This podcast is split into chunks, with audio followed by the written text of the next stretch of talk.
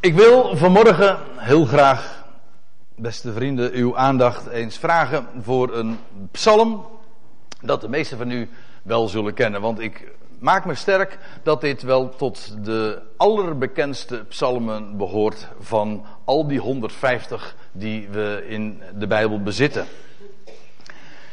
Namelijk Psalm 139, dat met name ook bekend is vanwege nou ja, ook de titel die ik hier nu vermeld, in de moederschoot gevormd, van dat wonder wat plaatsvindt in de moederschoot. En hoe een, een mens tot ontwikkeling komt in het verborgene, in dat vormeloos begin. Ook een woord uit de, deze psalm trouwens.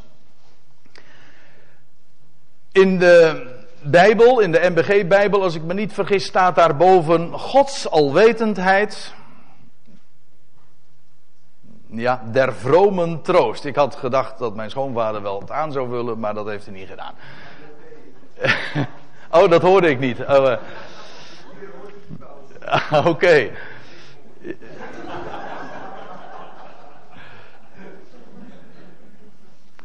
Ja, want dat is een van zijn uh, motto's. Gods alwetendheid der vromen troost. Dat klinkt wat oudbollig misschien, maar het is wel zo. En dat, die, die titel die is met name dan weer ontleend aan die, dat eerste deel van die psalm. Deze psalm telt 24 versen en ik wil, en dat is misschien een beetje hoogdravend, een beetje hoog gegrepen, om deze hele psalm toch in dit uur te behandelen. Dat moet lukken, maar dat betekent dus dat we ook eh, snel door bepaalde gedeelten heen moeten gaan. Om een elk geval een overzicht te hebben over het totaal van deze psalm van David. Een psalm waarvan ik, laat ik dat meteen dan op, voorop mogen stellen, een psalm dat niet alleen maar geschreven is door David, dat trouwens niet zozeer uit het, opzicht, uit het opschrift blijkt als wel uit het naschrift, maar dat heb ik bij een andere gelegenheid alles uit de doeken gedaan. En als u dat nu niet even helemaal volgt, dan maakt dat niet uit, want in de praktijk, deze psalm is hoe dan ook van David. En deze psalm, en dat is iets wat voor velen wellicht nieuw zal zijn. En dat is juist het oogpunt van waaruit ik deze psalm wil lezen. En ook eens nader onder de aandacht wil brengen. Dat deze psalm spreekt over David, ja. Maar veel meer nog over de zoon van David. Dat zou in principe niet moeten verbazen, omdat dat namelijk de algemene lijn is. In, heel de, in het hele psalmenboek. En je zou voor de aardigheid eens een keertje het boek uh, Handelingen moeten doorlezen. En dan, en dan eens nagaan hoe in toespraken van Petrus en Paulus, want dat zijn met name dan toch degenen die het woord voeren in, in dat boek hoe dikwijls zij de psalmen aanhalen. En dan op een wijze die je op het eerste gezicht wat vreemd overkomt. Dat wil zeggen, dan blijkt Petrus en Paulus de psalmen aan te halen en dan denk je van nou dat gaat toch over David? Nee, zeggen dan bij de heren en predikers van Gods wegen. Het gaat over de zoon van David. In wie dit ten volle vervuld is. Soms blijkt dat helemaal zo overduidelijk. Dan kan het niet anders. Dan moet het zijn dat David profetisch gesproken heeft. Het is nog niet zo heel erg lang geleden dat ik op deze plaats ook. Uh, dat we met elkaar een veel kortere psalm hebben besproken. Psalm 16. Nou, dat is wel helemaal een duidelijk voorbeeld waarin David maar niet een dichter is, maar gewoon regelrecht, en zo staat het ook in Handelingen 2 expliciet genoteerd, een profeet is. Hij sprak niet over zichzelf, maar over de zoon van David, die niet aan het dodenrijk zou worden overgelaten en nog zijn vlees zou ontbinding zien. Hij zou opstaan uit de doden. Dat heeft David duizend jaar voor de komst van de zoon van David, ik bedoel de Heer Jezus Christus, al gecomponeerd, als dichter vastgelegd. David was een profeet en ook Psalm 139 maakt daarop geen uitzondering. Natuurlijk kun je vele versen zo regelrecht op jezelf ook van toepassing brengen. En gelden die dingen voor elk mensenkind. Daar wil ik niets van afdoen, begrijp me goed. Maar wat ik zo geweldig vind, is dat heel de schrift, ook Psalm 139, in de eerste plaats Niet ook nog eens een keertje in, in de zoveelste zin. Nee, in de allereerste plaats spreekt van hem die zou komen en van wie heel de schrift getuigt en waar alle schijnwerpers op gericht zijn. Namelijk op hem die zou komen, de redder van deze wereld, Israëls koning, het hoofd van het lichaam, de gemeente en de koning der koningen. Nou, deze psalm gaat erover. Ik zal het u ook bij gelegenheid ook laten zien. Met name dan in dat tweede eh, deel van deze psalm. Deze psalm waarin David aanvangt met te zeggen of te schrijven: Heere, gij doorgrond en kent mij. En dan, gij kent mijn zitten en mijn opstaan. En gij verstaat van verre mijn gedachten over alwetendheid gesproken. God die ons door en door kent, beter dan wij onszelf kennen. Gij kent mijn zitten, gij kent mijn staan. En zelfs van verre weet u precies wat ik denk en wat er in mij omgaat. Ik ben geen vreemde voor hem. Ik ben zijn schepsel. En dat is wat David hier naar voren brengt. Ik zeg er trouwens hier ook meteen alweer bij. Denk er nu even aan dat dit de woorden zijn van de Messias. De zoon van David. Die zegt: U kent mijn zitten, u kent ook mijn opstaan. Heb u hem? U kent mijn opstaan. En thans ook zei, hij is vandaag gezeten. In rust, inderdaad. Boven alles verheven. Ik kom daar straks trouwens nog op terug. Gij kent mijn zitten, mijn opstaan. Gij verstaat van verre mijn gedachten. Gij onderzoekt mijn gaan en mijn liggen. Met al mijn wegen zijt gij vertrouwd. Dit zijn woorden die eigenlijk nauwelijks toelichting nodig hebben. Nou ja, tenzij je ook gaat verstaan dat dit de woorden zijn van de zoon van David. Dat, dat blijven we deze hele morgen in gedachten houden. Zo, trouwens, dat, dat geef ik u sowieso als, als tip mee, voor zover dat nieuw is voor u of voor jou. Als je de Bijbel opent, ook het boek van de Psalmen, lees het zoals het. En stel je daarbij de vraag, laat ik het zo zeggen, stel je daarbij de vraag, wat zegt dit over Hem, mijn Heer? Hij die ook met recht kon zeggen: Gij onderzoekt mijn gaan, mijn liggen, met al mijn wegen zijt gij vertrouwd. Hij wist dat. Trouwens, het blijft een algemene, universele waarheid. En dan staat er: Want er is geen woord op mijn tong. Of, of zie, heren, gij kent het volkomen. Gij omgeeft mij van achteren en van voren. En gij legt uw hand op mij. Als u een andere vertaling hebt, in de Concordant Version bijvoorbeeld staat niet gij omgeeft mij, maar gij belegert mij. Dat betekent, de gedachte is, als een, u bent als een vesting om mij heen. Ik, ben, ik, ik word door u bewaard. En u bent degene die mij beveiligt voor, de, voor mijn tegenstanders en mijn vijanden. U bent om mij heen. U bent boven mij, u bent om mij heen, voor mij en achter mij. En gij legt uw hand op mij. Uw, dat wil zeggen uw zegenende hand. Want dat is het wat handoplegging in de Bijbel altijd aanduidt. De hand wordt gelegd op. Dat wil zeggen, de zegen wordt gelegd op. U legt uw hand op mij. En dan vervolgt David, het begrijpen is mij te wonderbaar. Te verheven, ik kan er niet bij. Alleen al de gedachte dat er één is die alles gemaakt heeft. Kreeg van de week een, een PowerPoint van iemand door. Nou nee, het was eigenlijk een, een, een, meer een, film wat op een website stond, zo was het. Dat, daar werd dan ingezoomd. Dat was een geweldig, uh, een, een, geweldig programma wat, wat, wat dan ging draaien. En dan kon je, dan kon je inzoomen op, op, op de microcosmos. Steeds, steeds kleiner, steeds kleiner. Tot in het absurde. De, de microwereld, maar vervolgens kon je ook uitzoomen naar de, de, de macrokosmos. En, en als je dat al een paar keer gedaan hebt, gaat het compleet duizelen. Het is zo'n enorme schepping. En ik zeg het, ik zeg het mijn vader, maar nou, die het vroeger nogal eens placht te, te zeggen. Als de schepping nu al zo adembenemend groot en onbegrijpelijk is, hoe groot moet dan de schepper niet zijn? Dat is toch zo? De gedachte dat er één is die dat alles bedacht heeft. Die, die, de, die de hemel en de aarde, de zee en het land en al het leven bedacht heeft. Gemaakt heeft. Zou hij dan niet een plan hebben die dat alles heeft gemaakt? Dat, dat kun je. Die gedachte is absurd. Dat zegt de Bijbel ook hoor. dat staat trouwens ook in de psalm. De dwaas zegt in zijn hart: er is geen God.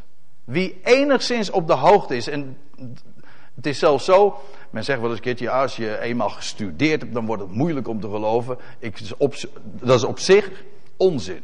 Dat is niet vanwege de studie van, van, van datgene wat je bestudeert, dat is vanwege de filosofie die je misschien wordt ingepompt. Dat kan je van God verwijderen, maar niet de feiten zelf. Integendeel, hoe meer je met een klein detail je bezighoudt, hoe meer je onder de indruk raakt van hoe groot en hoe onvoorstelbaar, hoe wonderbaar en verheven het is. En hoe meer je van iets weet, hoe meer je je ook ervan bewust wordt dat je nog niets ervan weet. Dus het is zo waar. Het begrijpen is mij te wonderbaar. Te verheven, ik kan er niet bij. Maar dat is tevens dan ook die, ja, der vromen troost. Dat is die, e- dat is die, die solide zekerheid onder je leven. Er is er één die alles bedacht, gemaakt en gemaakt heeft en plaatst. En ook gaat krijgen waar hij het hebben. Er gaat dus ook niets mis. Ik hou er altijd zo van. U weet dat inmiddels uh, van mij als u hier wel vaker komt. Ik, ik, ik zeg het zo graag. Er gaat nooit iets mis bij hem. Dat kan niet namelijk. Want hij heeft namelijk alles in zijn hand. En al begrijpen wij er geen ene donder van. Ik zeg het nu even plat, maar zo ervaren we de dingen toch? Verpletteren dikwijls. Al begrijpen wij er helemaal niks van. Hij heeft het overzicht. Hij heeft vrede. En zijn weg, ook met ons en met elk schepsel, is perfect. En dat is een zekerheid waar je in kunt rusten. Waar je je in kunt verheugen en waardoor we ook hoop hebben. Eigenlijk eh, te weten dat er één God is. Dat is meer dan genoeg in je hele leven. En eigenlijk is de hele Bijbel niets anders dan die boodschap. Er is één God. De rest is allemaal toelichting daarop. Het zijn allemaal voetnoten op die ene waarde. Er is één God. En aangezien er maar één God is, maakt hij ook alle dingen wel. Want er is maar één God namelijk. Goed. Begrijpen is mij te wonderbaar te verheven, ik kan er niet bij. Waarheen zou ik gaan voor uw geest? Waarheen vlieden voor uw aangezicht? Steeg ik ten hemel, gij zijt daar. Of maakte ik het dodenrijk tot mijn sponde? Dat is ook oud-Nederlands, maar dat betekent gewoon tot mijn ja, legerplaats. Maar dat is ook al oud-Nederlands. Mijn, tot mijn bed. Dat ik daar zou gaan neerliggen. Gij zijt er. Kijk, dit is nou typisch oh, weer zo'n zo'n versregel. Waarin je, als je daar even over nadenkt. alleen maar werkelijk ten volle van toepassing uh, kan zijn op, op de, de zoon van David. Want van hem geldt inderdaad, hij is in het dodenrijk neergedaald. U zegt ja, maar dat gebeurt met elk mens. Dat is waar. Hij, maar hij daalde neer in het dodenrijk. En wat, vervolgens, wat gebeurde vervolgens? Hij steeg op ten hemel. Is dat, is dat waar voor David? Natuurlijk, je zou kunnen verdedigen van ja, maar David zegt gewoon van bij wijze van spreken. Al zou ik ten hemel opstijgen. Dat is waar, maar bij wie is dit daadwerkelijk gebeurd? Niet bij wijze van spreken. Wie is neergedaald in het dodenrijk en opgestegen ten hemel? Ik denk meteen aan de woorden die we ook in Deuteronomium 30 vinden. En het wordt aangehaald dan weer in Romeinen 10. Wie daalde neer naar, in, in, in de diepte der aarde? En wie, wie stond op uit de doden en steeg op naar die grote hoogte ten hemel? Dat is de zoon van David. Deze woorden zijn natuurlijk van toepassing op elk mens. U kunt het in uw mond nemen. U zegt, al ga ik, naar, al ga ik, het, Al zal ik neerliggen in het dodenrijk, of al zou ik naar de hemel opstijgen, dat is waar. Maar de zoon van David is dit werkelijk vervuld. Inmiddels. Hij is degene die inderdaad die weg is gegaan, de diepste diepte, maar tevens de hoogste hoogte. Hij steeg ten hemel, ja. En dan moet ik meteen ook denken aan wat we uh, eerder lazen. Gij kent mijn zitten, ja, daar in de hemel. En mijn opstaan, ja, vanuit het dodenrijk namelijk. Dus ik denk meteen aan dat graf van Arimathea. En aan die genadetroon waar hij gezeten is. Ja, je moet een beetje verstand van typologie hebben om dit beeld te begrijpen. Maar daar in het binnenste heiligdom, daar is hij gezeten op de troon. Gezeten, inderdaad, omdat hij opgestegen is ten hemel. Ja. Nam ik vleugelen van de dageraad, dat wil zeggen van de vroege op, van de, de dageraad, dus de, de opgang van de zon, ging ik wonen aan het uiterste van de zee, dat wil zeggen aan de kuststrook. Of aan, aan de andere kant van de wereld, aan de, de kustlanden. In de Bijbel is dit daarmee synoniem. Ik moet er trouwens bij zeggen. De zee in de Bijbel is de volkerenwereld. Ook. En als we nu even doorlezen. Als zou ik, als zou uw hand mij ook, pardon, ook daar zou uw hand mij geleiden. Waar? Wel aan het uiterste der zee. Uw rechterhand mij, zoals dat in de Statenvertaling correct staat, zou mij daar houden. Niet vastgrijpen, maar houden. Mijn rechter, uw, nee pardon, uw rechterhand zou mij daar houden. Ik zou nog bij uw rechterhand zijn. Moet even aan, nu ook even de lijn vasthouden waar ik het zojuist over had. Over de zoon van David. Die is neergedaald in het dodenrijk en opgestegen ten hemel. Hij stond op uit de doden en daar is hij nu gezeten. Ja, en wat, waar is hij nu? Nou, je kunt twee antwoorden geven. Je kunt zeggen, hij is daar gezeten. Ten, omdat hij opgestegen is ten hemel. Dat is het ene antwoord. Het andere antwoord is wat de apostel Paulus zegt. Hij is thans Christus. Wat is de, de verborgenheid? Dan zegt hij, Christus onder u, natieën, de hoop der heerlijkheid. Hij is daar vandaag. Hij is gezeten aan Gods rechterhand, nu, absoluut, maar hij is tevens woonachtig te midden van de natie. Aan de uiterste van de zee. Dat zijn zomaar van die gedachten die bij je opkomen, onwillekeurig wanneer je denkt aan de Messias. Hij is inderdaad gezeten aan Gods rechterhand. En tegelijkertijd woont hij vandaag in het verborgene te midden van de natieën. Aan de uiterste van de zee. Bij de kustlanden. Zeide ik, duisternis mogen mij overvallen, dan is de nacht een licht om mij heen. Nou, u ziet het misschien niet goed op het plaatje, het is wel erg donker. Maar ja, dat, dat uh, brengt de tekst ook met zich mee natuurlijk. Zeide ik, duisternis mogen mij overvallen, dan denk ik ook aan die duisternis die ooit 2000 jaar geleden daar in Jeruzalem neerviel. Drie uren overdag. Het was, het was dag, maar van 12 tot 3 was het nacht. Duisternis mogen mij overvallen. En toch zegt hij, dan is de nacht een licht om mij heen. Want de zoon wist, al verlaten alle mij. Hij is bij mij. U zegt, ja, maar riep hij niet, mijn God, mijn God, waartoe hebt gij mij verlaten? Weet u, er staat eigenlijk, waartoe hebt gij mij overgelaten? Aan mijn vijanden. Hij wist, mijn vader is altijd bij mij.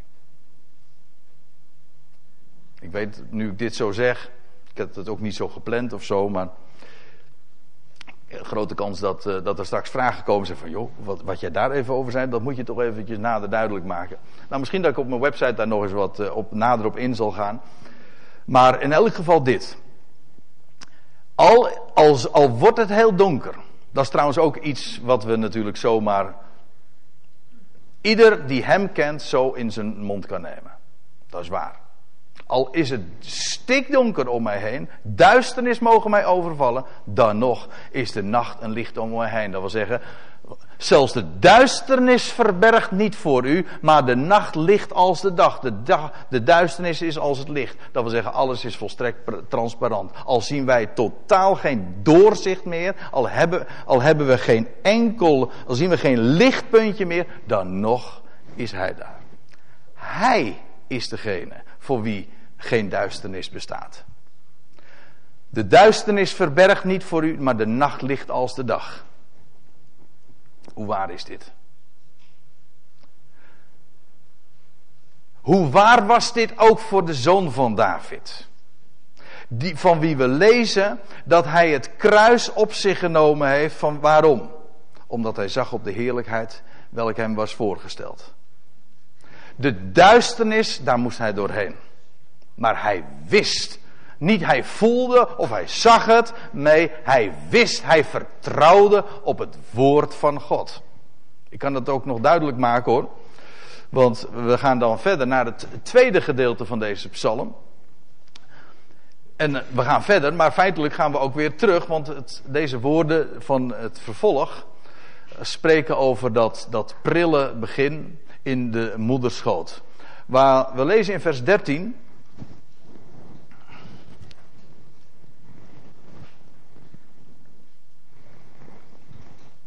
Vers 13 daar staat, want gij hebt mijn nieren gevormd. Gij, zo moet ik het zeggen. Gij hebt mijn nieren gevormd. Mij in de schoot van mijn moeder geweven. En deze, deze woorden. Kijk, dit is nou typisch een voorbeeld waarbij ik kan aangeven hoe je, eh, hoe je deze woorden uit de psalm kunt lezen. Als ik het zo lees, dan zeg u van, dat gaat over, dat gaat over mij, dat gaat over u, dat gaat over, over de wijze waarop een mens is gevormd. Wonderbaar, ja. Hoe hij, degene is, hoe hij het is die, die, die de nieren en de organen en alles wat erop en eraan zit, heeft gevormd. En mij in de schoot van mijn moeder heeft geweven. Dat is waar. Het is waar. Maar nu moet je even denken aan de zoon van David. Hier staan namelijk woorden, letterlijk, zoals dat ook hier heb aangegeven, er staat overschaduwd. Gij hebt mij in de schoot van mijn moeder overschaduwd. Waar moet u dan aan denken? Ik denk dan onwillekeurig aan dat wat gezegd is tegen Maria. toen de hemelse boodschapper bij haar kwam. en die tegen haar zei. en we lezen het in Lucas 1, vers 35. De Heilige Geest zal over u komen. En de kracht, dat wil zeggen, de kracht van de Allerhoogste zal u overschaduwen. Dit woord. Daarom zal ook het heilige dat verwekt wordt, zoon Gods genoemd worden. De Heer Jezus was werkelijk, letterlijk, de zoon van God. Waarom? Omdat hij niet zonder tussenkomst van een man verwekt is door God zelf. God was zijn vader. Vandaar ook dat hij de enige geboren zoon van God is. In, in de figuurlijke zin zijn er vele zonen Gods, maar hij is letterlijk de enige geboren zoon van God. Omdat hij is verwekt door de kracht van de Allerhoogste, die in de moederschoot Maria overschaduwde. Dit woord. Ziet u hoe deze psalm alleen al door het woordgebruik juist verwijst naar de zoon van David. Naar de Messias. Gij hebt mij in de schoot van mijn moeder overschaduwd. En dan staat er, ik loof u omdat ik gans wonderbaar ben toebereid. Dat is waar. Dus daar doe ik niks voor af. Maar nou wil ik u wel wijzen hoe, hoe, hoe het er precies staat. Letterlijk staat. Want soms hebben de vertalers, en dat bedoel ik helemaal niet lelijk of zo. Maar die hebben het dan wel op een zodanige wijze weergegeven dat het wat meer aanspreekt of zo. Maar letterlijk staat er dit.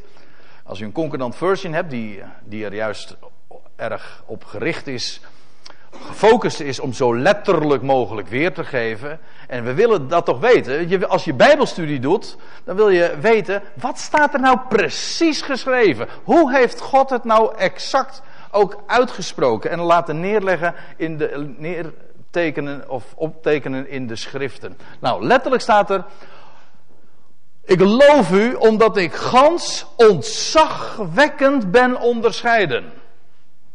U zegt dat lijkt er niet echt op. Ik zeg nee, dat klopt.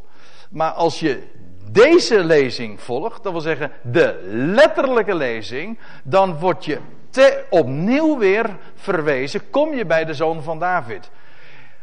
Hier is iemand aan het woord die weet dat hij in de moederschoot is overschaduwd. Zo zegt hij het namelijk. Hij zegt ook, ik ben daar al ontzagwekkend onderscheiden. Kijk, en dan zie je ook dat dit niet zomaar, ja, alleen in de overdrachtelijke zin misschien, maar niet van toepassing kan zijn in de directe zin op elk mensenkind. Integendeel, het gaat hier juist over iemand die uniek is. Dat is juist wat hij uitspreekt. Hij zegt: Ik ben onzagwekkend onderscheiden in de moederschoot. Ja, dat, het zal je gedacht zijn. Er is niemand er is geen mens, van al die miljarden mensen die er geleefd hebben en die nu nog leven, is er niemand die kan zeggen, in de moederschoot ben ik door God zelf overschaduwd en ik ben onzagwekkend onderscheiden. Ik ben door God zelf, door de kracht van de Allerhoogste, verwekt. Ontzagwekkend onderscheiden, dat wil zeggen op een, op een imponerende wijze, zo uniek. De enige geboren zoon van God is hier aan het woord. In de diepste en in de meest letterlijke zin. Dat is wat ik vanmorgen graag ook aan u wil doorgeven. Want die andere lezing ken ik en die vind ik prachtig. Maar deze lezing, dat wil zeggen de meest letterlijke, dan blijkt dat het spreekt, zoals alle psalmen, zoals trouwens heel de schrift, van de zoon van David. Ik loof u omdat ik ontzagwekkend ben onderscheiden. Wonderbaar zijn uw werken, mijn ziel weet dat zeer wel. Ja. Als je weet hoe je toebereid bent, dat geldt, dat natuurlijk, daar kun je ook weer van de mensen in het algemeen zeggen. Maar als je weet dat dit slaat op hem, die, dat, die zo ontzagwekkend is, toebereid. En dan, zegt, en dan zegt de zoon van David, dan zegt de Messias, wonderbaar zijn uw werk. Mijn ziel weet dat zeer wel. Hij wist wie hij was. Hij wist ook, hij wist ook wat God met hem voor had. Mijn gebeente was voor u niet verholen. Dat wil zeggen, voor u niet verborgen. Toen ik in het verborgene gemaakt werd. Gewrocht staat er dan in de diepte van het aardrijk. Gewrocht, dat is een, uh, ja, ook weer een beetje een oud-Nederlands woord. Maar dat betekent eigenlijk uh, als een bord, ja, in de Statenvertaling staat het ook zo, als een borduursel gewrocht. Want uh, gewrocht, dat wil eigenlijk zeggen als een kunstwerk gemaakt. We kennen dat woord niet, we gebruiken dat niet dagelijks, hè, gewrocht. Ja, gedrocht wel, maar dat is wat anders. Gewrocht. Gewrocht in de diepte van het aardrijk. Dat is weer zo'n woord. Ik weet niet hoe u dat hebt, maar daar struikel je over. In de, hoezo in de diepte van het in de, Er staat letterlijk dan in, in, de, in de, eh, de diepere delen van de aarde. In Efeze 6 wordt die uitdrukking ook gebruikt. Pardon, in Efeze 4. In de diepere delen van de aarde. Gaat dit zomaar over de moederschoot? Maar hoezo dan in, het, in de diepte van het aardrijk? Ja, nou wil ik u er toch eens op wijzen. Hoe letterlijk waar dit is voor de zoon van David. Weet u wat de diepste delen van de aarde zijn? Ja, wij wonen in Nederland. Hè? Nederland, waarom heet dat land Nederland? Omdat het land zo laag ligt. Voor een groot gedeelte onder de zeespiegel. Een paar meter. Hè? Maar de laagste delen van de aarde, de nederste delen van de aarde, de diepste delen van de aarde heb je in Israël. Het diepste is in, bij de Dode Zee. Dat is 300 meter beneden de zeespiegel. Maar de het ene diepste deel van de aarde, dat is bij het meer van Galilea. Waar de Heer Jezus is groot geworden. Daar in de omgeving van Nazareth. Dat is niet 300, maar 200 meter beneden de, de zeespiegel. Dat is met recht letterlijk de diepten van het aardrijk. Daar wandelde Maria. Daar was de zwangere Maria, bedoel ik. hij werd gevormd inderdaad in de moederschoot. Hij is daar overschaduwd. Ontzagwekkend onderscheiden. En Maria was daar. Inderdaad, in de diepere delen van de aarde. Daar. Zo la, die, die lage streek van het meer van Kinneret. Letterlijk waar dus. Letterlijk waar, dat wil zeggen, als je ziet en onderkent dat dit te maken heeft en verwijst naar de zoon van David. Uw ogen, ik lees verder. Uw ogen zagen mijn vormeloos begin. Ik heb een plaatje erbij gemaakt. Nou, dan zie je inderdaad hoe onogelijk klein het alles inderdaad uh, begint. In het algemeen de, het hele proces in de moederschoot van de bevruchting en dan al die maanden daarna. Maar uw ogen, uw ogen zagen mijn vormeloos begin. Dat is geweldig. Geweldig om in het algemeen dat als mens te onderkennen. Dat je weet, ik ben een creatie van hem. Ik zag vroeger wel eens een keertje zo'n t-shirt. Met daarop de tekst: I'm God's original creation. Hm. En dat, zo is het. Je bent door God bedacht. Ook hier zeg ik weer, dat is waar in het algemeen. En elk mens kan hier zo zijn, zijn als, we het nou hebben over eigenwaarde, gevoel van eigenwaarde, weten wat je, dat je niet zinloos bent, dat je bedoeld bent, dat, er, dat je geliefd bent, weten dat je een bestemming heeft en dat er een schepper is die zijn weg met jou gaat en dat ook inderdaad voltooid. Wie je ook bent, al die miljarden mensen. Ik weet dat sommige mensen zeggen: nee, dat zijn alleen maar een paar mensen die God heeft uitgekozen. Dat is een afschuwelijke dwaling. Want God heeft heel de wereld lief. En elk schepsel gaat hij zijn weg mee. En ik vind het zo geweldig. Dat vind ik ook werkelijk een blijde boodschap. Die we aan iedereen kunnen vertellen. Je bent door God geliefd. En hij gaat alles met jou wel maken. Wie je ook bent. En ook al denk je uh, voor hem te weg te kunnen vluchten. dat, dat gaat niet. Weet je waarom niet? Hij gaat altijd met je mee. Hij laat je nooit gaan. Dus dat lazen we trouwens toch ook? Al, uh, al, nam ik de vleugels van de dageraad, dan ging ik heel naar de andere kant van. Dat maakt niks uit. Want hij blijft toch bij je. Hij gaat zijn weg met je. Hij vindt jou. Sterker nog, hij is je nooit, strikt genomen is hij je nooit kwijt. Je bent hem misschien kwijt, maar hij jou niet. Uw ogen zien mij en zagen ook mijn vormeloos begin. Ik ben door hem bedacht. Het hele, het bewustzijn dat er één God is, dat maakt mij een creatuur, dat, maakt, dat geeft mij waarde. Ook werkelijk het bewustzijn van bestemming, van het, de wetenschap, ik ben geliefd. Er is er één die om mij geeft. En die ook niets laat gebeuren in mijn leven zonder dat het betekenis heeft.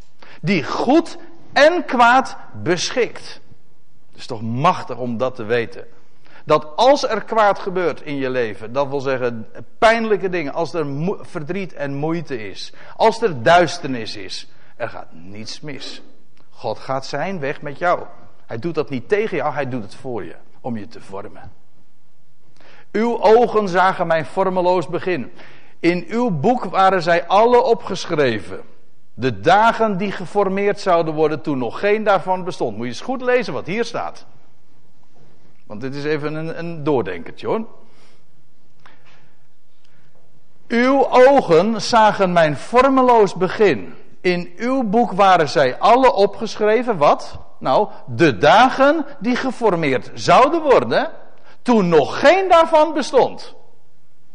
Dat wil zeggen, het hele script lag al klaar. Het hele, het hele leven moest zich nog voltrekken. Al de dagen zouden nog komen. Ja, dat is waar. Maar in Gods boek stonden ze allemaal al opgeschreven de dagen die geformeerd zouden worden, toen nog geen daarvan bestond. Gods alwetendheid. Maar niet alleen maar zijn alweten, niet alleen maar hij weet de dingen van tevoren. Hij beschikt ook. Hij is inderdaad de auteur. God is de auteur. Ja, ik weet, dan, dan krijg je, geloof je dat God de auteur is der zonde? Ik geloof dat God de auteur is van het hele script, van heel de schepping. En daarin gaat niks mis. En ook de zonde heeft daarin zijn plaats. In uw boek waren zij alle opgeschreven de dagen die geformeerd zouden worden. Ik denk trouwens ook hier weer in de eerste plaats, kan niet missen, die lijn hebben we, als je die eenmaal begonnen bent, dan raak je die niet meer kwijt, hè? Aan de zoon van David. Overschaduwd in de moederschoot, onzagwekkend, over, onzagwekkend onderscheiden daar. In de diepte van de aarde gevormd. Ja. En dan zegt hij, in uw boek waren, ze, waren al de dagen die nog geformeerd moesten worden, waren ze allemaal al beschreven. En weet u waar ik aan moet denken? Aan dit woord. In Hebreeën 10, vers 7. Dat is wel. Van elk schepsel kun je zeggen: het, het, het script, God heeft het script al voor jou klaar liggen. Jij bent, jij bent maar geen toevalstreffer. Je bent bedacht. Je bent en het script, de, hij, er is een God die de dingen plant. Een volmaakt plan heeft hij. Het plan, zoals dat in Efeze 3 genoemd wordt. Het, God, het plan van God der Ionen. Dat wil zeggen, al die wereldtijdperken. Er gaat. Het gaat alles volgens zijn planning nauwgezet. Hij, waarom? Hij is God. En er is ook niets wat hem kan weerhouden daarin, want er is maar één God. Maar de Messias, hè, ik, dat wou ik nog zeggen. Het is van de Messias lees je in Hebreeën 10. En dit wordt dan trouwens ook weer aangehaald. Ja, het treft zo. Dit wordt dan ook weer aangehaald uit de psalm, psalm 40. Toen zeide ik, dat is hier de Messias. Zie hier ben ik, heren. In de boekrol staat van mij geschreven om uw wil, o God, te doen. Ik vind het zo machtig. Ik heb het de laatste tijd misschien wel vaker hier gezegd. Het houdt me erg bezig, dus ik vertel het dan nog maar eens. Maar juist ook omdat we het er nu ook specifiek ook over hebben. Dat de Messias hier op aarde, hij was een mens. De God verwekt, dat is waar. Ontzagwekkend onderscheid, maar een mens. De mens Christus Jezus. En hij heeft zich, hij zichzelf leren verstaan in de boekrol. En hij heeft gelezen in de schriften. Hij wist wie hij was. Hij wist daarmee ook welke weg hij te gaan had. En hij is die weg gegaan. In geloof. U zegt, ja, maar eh, hij, hij, hij was al. Nee, hij was een mens. Goddelijk begaafd, maar een mens. Die ook soms moest zeggen: van die dingen weet ook de zoon des mensen niet, maar de vader alleen. Ik zeg het er maar even bij. Een mens. Maar hij heeft de weg in geloof gegaan. Hij heeft de boekrol gelezen. Hij heeft, oh, hij heeft ook de psalmen gelezen. En hij heeft zich in de boekrol, in dat script, heeft hij zich herkend. Dat ben ik. Ontzagwekkend onderscheiden in de moederschoot. Dat ben ik. Overschaduwd. Dat ben ik. En, hij, en, dan zegt hij, in uw boek waren zij alle opgeschreven, de dagen die geformeerd zouden worden. Toen nog geen daarvan bestond. Ik lees verder. Wilde ik ze tellen? Lees ik het goed? Nee, ik, ik, zie dat ik nu ineens, maar dat is een fout van mij, dat ik het 17e vers eh, ben vergeten mee te nemen. Wie wil het even voor mij voorlezen? Want ik, eh, het plaatje is verwijderd. Dat is een foutje van mij dus. Vers 17. Ja, wil je dat voorlezen?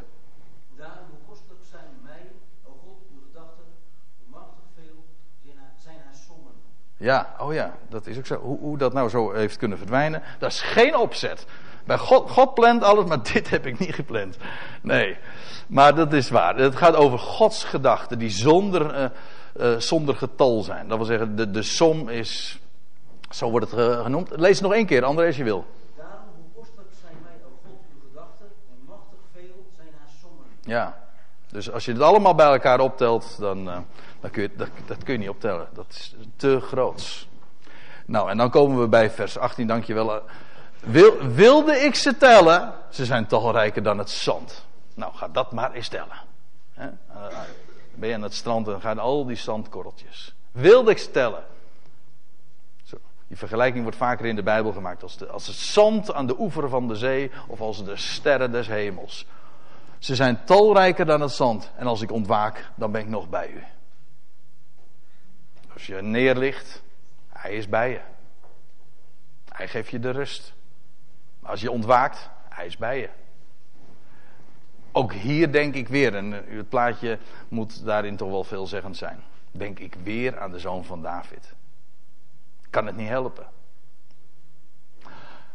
Hij zegt, als ik ontwaak, dan ben ik nog bij u.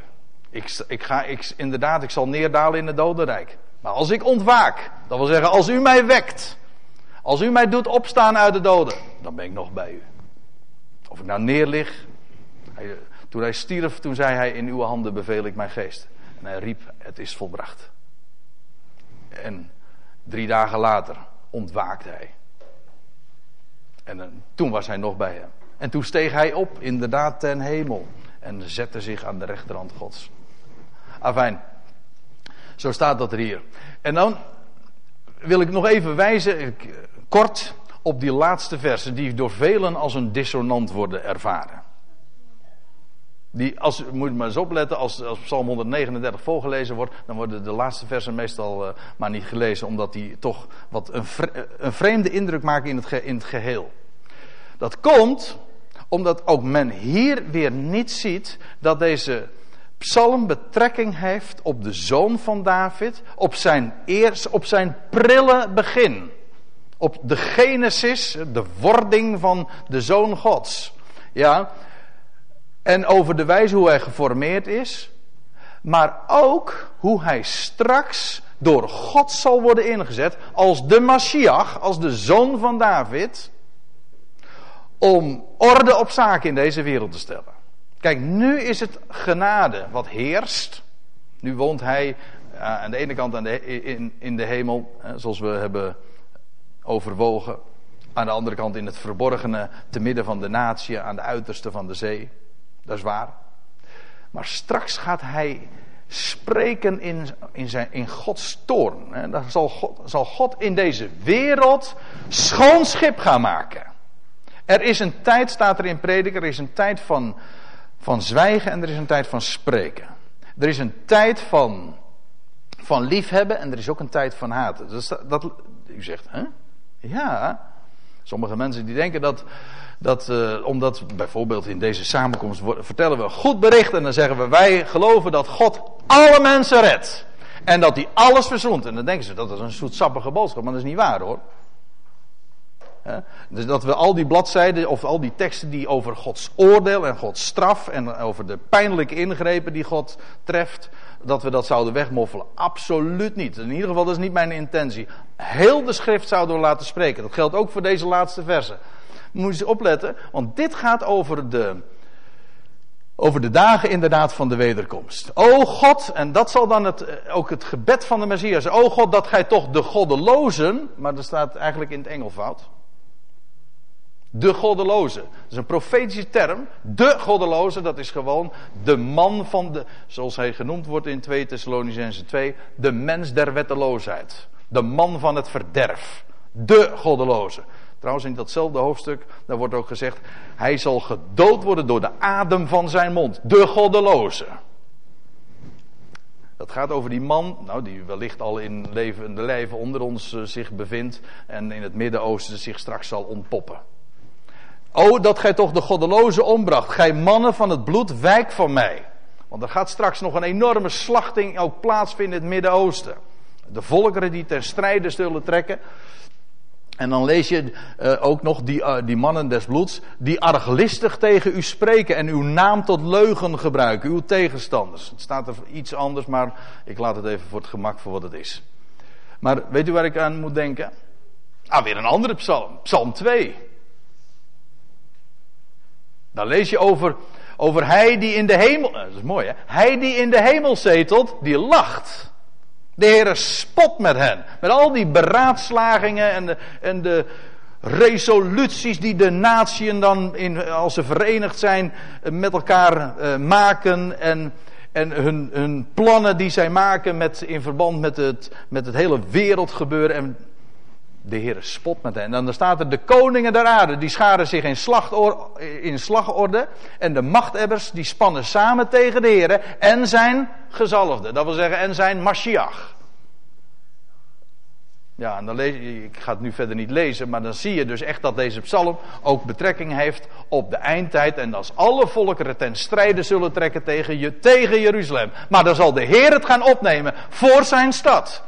En voor de stad namelijk waar hij zijn naam zal doen wonen. En dan zal hij zijn voet zetten op de olijfberg. En dan zal hij zelf in het strijdperk treden. En dan is het geen, dat is geen zoet verhaal. Echt niet. Want dan gaat hij optreden, dan gaat hij het opnemen voor zijn volk. Dat in grote benauwdheid zal gekomen zijn. En dat zal uitroepen, als er nog maar één ding kan, namelijk naar boven. En dan zal hij verschijnen. De Heere, dat wil zeggen, zijn beeld, de Messias. En dan, hier staat hoe hij dan ook optreedt. Zou ik niet haten, heren, wie u haten, niet verafschuwen, wie tegen u opstaan? Ik haat hem met een volkomen haat, tot vijanden zijn ze mij.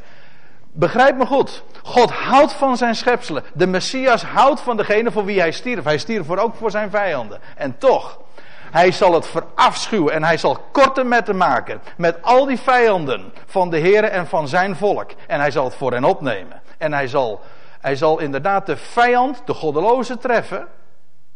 Maar dat niet alleen, hij zal ook ten strijde trekken tegen al die volkeren. En hij zal ze in de pan hakken. Als u daar meer over wil lezen, zou je bijvoorbeeld Jezaja 63 eens moeten lezen. Wat is dat rood aan uw klederen? En dat de Heer dan ook de wijnpersbak van de, zijn toren zal treden van de volkeren, die dan inderdaad tot gehakt gemaakt worden. Ik zeg het misschien wat uh, onparlementair, maar goed. Hè. Dan gaat de Heer inderdaad de toekomende aion gereed maken en een einde maken aan deze leugenachtige aion, waarin arglistigheid en leugen regeren. De leugen regeert, u weet het toch, hè? Zei onze koningin ooit. Maar goed. En dan staat er nog, uh, ja, dat, dat vers wil ik dan ook nog even aanhalen, Psalm 2. Uh, eh, want ik, ik citeerde daar eerder uit. Maar dan lees je ook dat de Messias dat zegt. Nee, dat God zegt uh, tegen de Messias: Vraag mij en ik zal volkeren geven tot uw erfdeel. En de einde der aarde tot uw bezit. Ja, dat gaat straks gebeuren. Letterlijk. Er komt straks een Israëlitisch wereldrijk en de Messias zal regeren in Jeruzalem. En hij zal alle volkeren aan zich gaan onderwerpen. En dan staat erbij, en gij, wordt tegen de Messias gezegd, hè, gij zult hen verpletteren met een ijzeren knots, hen stuk slaan als pottenbakkerswerk. Dit is ook niet erg parlementair, hè? Maar het wordt ook helemaal niet in het parlement geregeld. het gaat juist, er wordt juist uh, uh, korte metten gemaakt en dwars ingegaan tegen alles wat in het parlement en de politiek en al die natieën bedenken en beraadslagen. Hij zal een stuk staan als pottenbakkerswerk. Ik heb ooit eens een commentaar gelezen hierop, die vond ik erg mooi. Ik geef hem bij deze dan toch even door. Pottenbakkerswerk. Hoe maakt de Heer wat doet de Heer met pottenbakkerswerk waar hij. Wat. Uh, hoe, staat het er? Uh, als, als daar iets is, je leest dat in, in, in Jeremia, zo'n heel, zo'n heel hoofdstuk gaat daarover. Romeinen 9 heeft Paulus daar ook over, over. Over de pottenbakker die van het ene vat, een vat ten oneer, dat drukt hij in één. En dan maakt hij er weer een vat tot zijn eer van. Dat is pottenbakkerswerk. Dat is, hij gaat te werk als pottenbakkerswerk. En al is het nog zo rigide en al is het nog zo radicaal en, en zoals dat ook hier beschreven wordt, inderdaad, maar hij is de pottenbakker. Hij gaat ermee om als pottenbakkerswerk, want hij is degene die al, al die vaten ten onere, hij gaat daar vaten ter ere van maken. Daar is die pottenbakker voor. Ja, hij maakt er geen potje van. Hè? Nee, hij is de pottenbakker. En dan eindigt deze psalm met: Doorgrond mij, o God, en ken mijn hart. Toets mij en ken mijn gedachten. Nou, dat doet hij. Dat doet hij. En het is hier ook weer de Messias die aan het woord is. En hij zegt van, heren, u weet hoe zuiver ik hierin sta. En hoe ik volmaakt uw agent ben. Hoe ik volmaakt uw weg daarin bewandel. Toets mij maar. Test mij maar. Ken mijn hart. En zie of bij mij een heilloze, of als u vertaling hebt, een schadelijke weg. Bij de Heer is, bij de Messias was natuurlijk geen heilloze weg. Maar was, wel, was daar een schadelijke weg. Dat wil zeggen een weg tot zijn schade. Wel, hij wist, er is eh, de Heer is het die mij belegert. En die mij veilig stelt. Die mij schadeloos stelt, om zo te zeggen. Zie of bij mij een, een schadelijke weg is. En leid mij op de weg van de Aion. Dat wil zeggen naar de Aion. Dat is, wat er, dat is het woord wat hier gebruikt wordt. Hè? De eeuwige weg. De weg die, ja, die te maken heeft met de Aion waarin Gods werk centraal staat. Niet dat wat mensen hebben gedaan. Er wordt een einde gemaakt aan deze Aion. En een nieuwe Aion zal oplichten.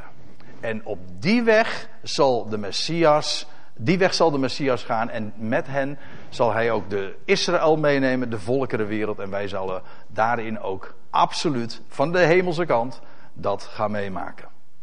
En daarmee zijn we gekomen bij vers 24 van deze, van deze psalm. En dat is tevens het slot. Nou, eh, is het toch nog gelukt, André?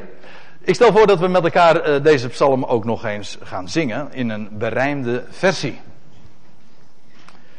Heer, u doorgrondt en kent mij, mijn zitten en mijn staan. En u kent mijn gedachten, mijn liggen en mijn gaan. En wat verder volgt.